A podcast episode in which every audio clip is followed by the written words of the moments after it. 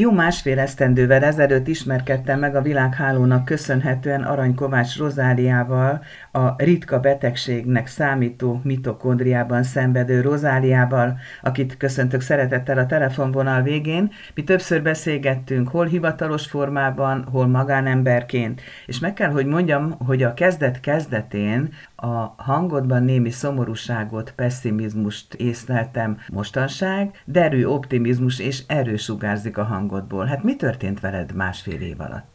Hát először is nagyon szépen köszönöm, hogy újra hívtál. Egyébként a betegség pontos neve mitokondriális miopátia. Ha valaki rá akar keresni, akkor így egyszerűbb. Ez mit jelent? Itt, röviden összefoglalva az a lényege a betegségnek, hogy az energiaháztartásért felelős sejtek betegek, azok a mitokondriumok, és ezért nem tud a szervezet elegendő energiát termelni, ezért érzed mindig azt, hogy nagyon fáradt vagy, nem működnek a szerveid, illetve nálam az izomzat, tehát hogy nem tudok fogni, nem tudok elindulni, rosszul érzem magam, tehát hogy nagyon gyengének érzem magam, és akkor így azért az a mindennapokat azért rendesen helyre tudja vágni. Azért most már, hál' Istennek, eljutottunk odáig, hogy úgy tűnik, hogy találtam egy olyan orvosi ellátórendszert, hogy kaphatok folyamatosan fizikoterápiát, ami az nem gyógyító, tehát hogy meggyógyítani nem fogják, de azért a fizikai állapotomat valamilyen szinten tudják tartani. Meglehetősen sokáig kellett arra várni, hogy kiderüljön, hogy mi a bajod. Igen, hát egy laza negyven évet vártam, tehát én hat éves koromtól tudtam, hogy valami nem stimmel, és akkor negyvenöt évesen kaptam végül a diagnózist. És hogy hát mi történt másfél év alatt? Hát nagyon sok minden, hál' Istennek. Ugye elkezdtem ezt az ismeretterjesztő projektet, először ugye csak a mitokondriális betegséggel foglalkoztam, hogy, hogy azt bemutassam, hiszen engem az érint.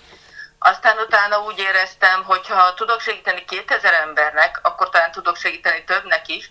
Úgyhogy átváltottam arra, hogy arról beszélünk, hogy mennyire fontos minél hamarabb a, a ritka genetikai betegségek, rendellenességeket felfedezni, hiszen ezeknek a betegségeknek több mint kilencven százaléka abszolút nem gyógyítható, valamilyen szinten, szinten tartható. És ezért nem mindegy, hogy mikor kapja meg az ember a diagnózist, az első tünetek megjelenése után mondjuk fél évvel, vagy egy évvel, vagy esetleg, mint nálam, negyven évvel. Tehát, hogy, hogy nagyon nem mindegy, melyik szintet kell megtartani, vagy lehet megtartani, amikor már mozgásképtelen és ellátásra szorul az a beteg, vagy még képes élni, és van lehetősége, sok lehetősége arra, hogy viszonylag minőségi életet éljen. Igen, hát a nevében benne van, hogy ritka, tehát keveseket érint, viszont hogyha egy embert is érint, annak az életét, meg a családtagjainak az életét alapvetően befolyásolja. Na de hát létezik egy RIROSZ, egy ritka és veleszületett rendellenességekkel élők országos szövetsége. Ők már a diagnosztizált betegekkel tudnak foglalkozni, ők adnak nekik egy hátteret,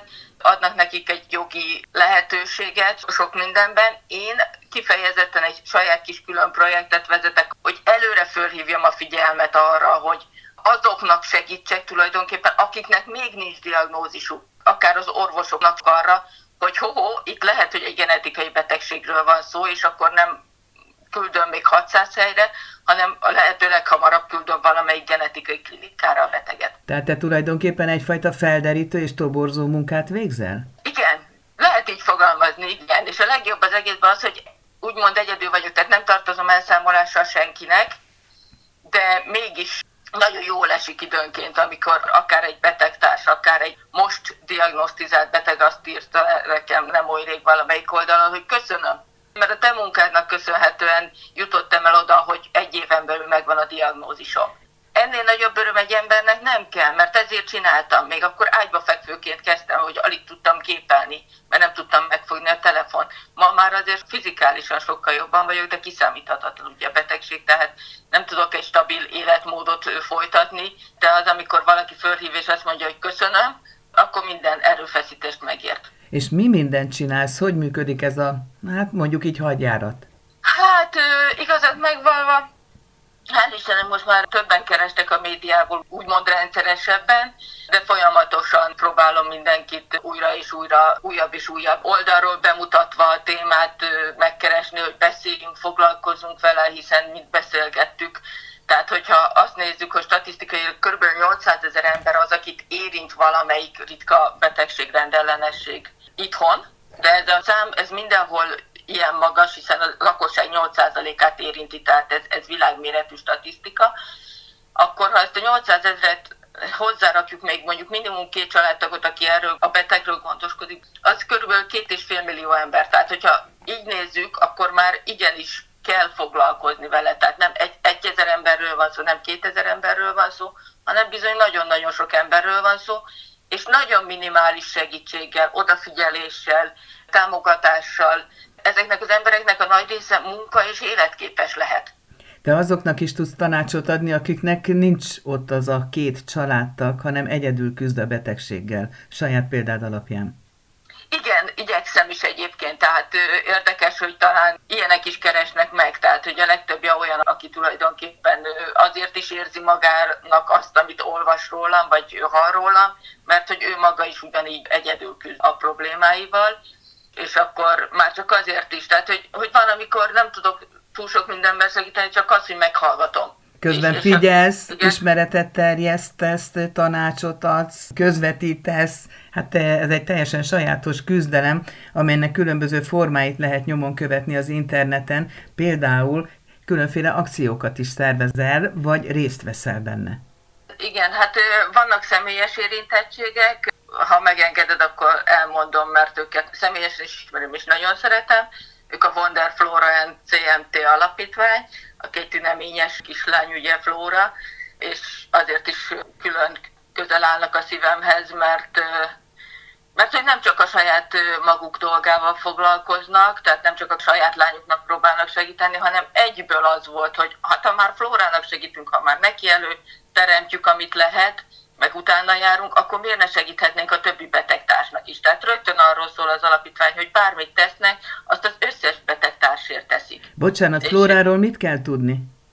Flóra egy kilenc éves kislány, a cé em té pedig egy ilyen idegelvezetési probléma, tehát ez kifejezetten rendellenesség, azért is emeltem ki, nem csak betegségek vannak, hanem rendellenességek is. Tehát ő egyébként egy makkegészséges kislány, csak egy ilyen rendellenessége született, és ennek következtében ő kerekesztékkel él.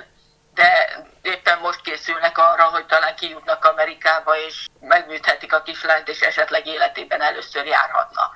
Ők egy személyes projekt, és az ő pólójukat szoktam használni, amikor, amikor olyan neves emberekkel találkozom, akikkel úgy szívesen találkozom, mert úgy gondolom, hogy tudnak esetleg egy megosztással, vagy bármi mással segíteni a figyelemfelhívó kampányomban.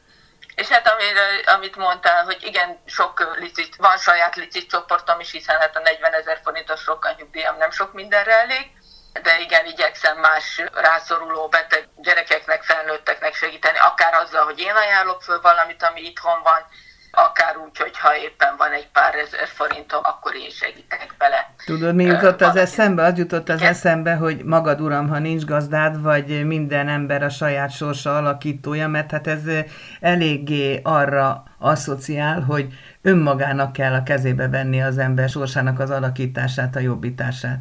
Ez így van. Nagyon sokszor szoktam mondani a betegtársaknak, hogy vállalják föl. Senkinek semmilyen joga nincs elítélni minket, hiszen erről nem mi tehetünk. Ahogy szoktam volt mondani, nem kétszázzal mentünk az autópályán, nem alkohol, nem drog. Beleszülettünk, nem tehetünk róla, de, de szükségünk van segítségre, tehát ha szükségünk van, akkor kérjünk segítséget, és fogadjuk is el a segítséget. Mert nagyon sokan szeretnének segíteni. Tehát nekem vadidegen emberek, akik életében nem látott, nem találkozott velem, elolvasta az egyik cikket, és fölhívott meg rám írt, hogy nagyon szeretnék önnek segíteni, fogadja el sok szeretettel. És el fogom fogadni, mert tudom, hogy ő azt tényleg szeretettel teszi.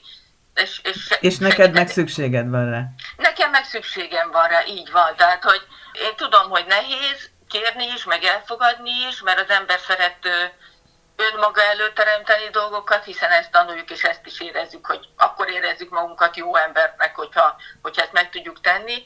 De amikor nem tudjuk megtenni, akkor igenis, ha valaki azt mondja, hogy gyere segítek, akkor nem mondjam azt, hogy nem. Mert őt is megbántom, meg saját magam is rájövök, hogy nem fogom tudni megcsinálni. Igen, tudni kell elfogadni. Ha már itt a rendellenességekről, veleszületett betegségekről beszélgetünk, meg a RIROSzt megemlítettük, akkor szóljunk arról is, hogy a dupla vé há ó is foglalkozik ezzel hosszú-hosszú ideje. Nem véletlenül van egy világnap, a ritka betegségek világnapja, és közeleg ennek az ideje. Így van, február huszonötödikén lesz Budapesten a SOTE épületében. nem merek pontos címet mondani, de biztos, hogy a RIROSZ honlapján fenn van, tehát bármi ezzel információt keresnek, akkor megtalálják. Én nagyon-nagyon készülök rá, nagyon-nagyon szeretnék sok emberrel találkozni, a betegtársak közül is, a különböző csoportok közül is, mert meggyőződésem, és ezt el szoktam mondani, hogy mindenki csinálhatja a saját projektjét külön is, mert hát kell, tehát hogy minél több saját érintettségű betegtársal tartsák a kapcsolatot és segítsenek egymásnak, de úgy gondolom, hogy kellenek olyan alkalmak, amikor együtt tudunk működni, együtt meg tudunk jelenni, hogy lássák, hogy, hogy van ereje ennek a sok beteg csoportnak, és igenis ki tudunk egymás mellett is állni, nem, nem csak a saját kis éppen tíz-tizenöt vagy éppen ötszáz fős csoportunk mellett, hanem igenis a másik betegért is odaállunk, és azt mondjuk, hogy, hogy fontos, hogy figyeljenek rá. Másként látod a világot, Rozália, mióta tudod, hogy mi a bajod? Két szempontból igen, az egyik az, hogy végre kihúzhatom magam, és szemében nézhetek bárkinek, és elmondhatom, hogy... Miért az előtt nem mertél a másik szemébe nézni? Nem, mert, mert ugye amíg nem volt diagnózisom, addig engem folyamatosan ledegradáltak, és folyamatosan bolondnak néztek, meg munkakerülőnek. Tehát mióta van diagnózisom, azóta el tudom mondani, hogy nem, nem akarok dolgozni, nem tudok dolgozni, mert a szervezetem egy ilyen betegséggel küzd. A másik pedig az, hogy igen, tehát, hogy amikor eldöntöttem, hogy, hogy megpróbálok segíteni másoknak, még vadidegeneknek is, tehát, hogy itt, itt pont az a lényeg, hogy nem kell, hogy ismerd a másikat. A szándék, hogy valamit tegyél a másikért, az mindenképpen egy olyan plusz energiát tud adni, amivel az ember, mint hallható, sokkal jobb a hangulatban lesz. Mert igenis, tehát az embert le tudja nagyon csúnya depresszióba küldeni az, amikor nem találja az utat, amikor nem tud semmi jót tenni az életében, még a sajátjával se, nem hogy másokkal. Úgyhogy igen, mindenképpen, természetesen. Jó, hogy rátaláltál erre az útra, sok erőt kívánok hozzá, és még több derűt, és még több kitartást, mert kell hozzá. Kell hozzá, és köszönöm szépen. Én is köszönöm a beszélgetést. Köszönöm szépen.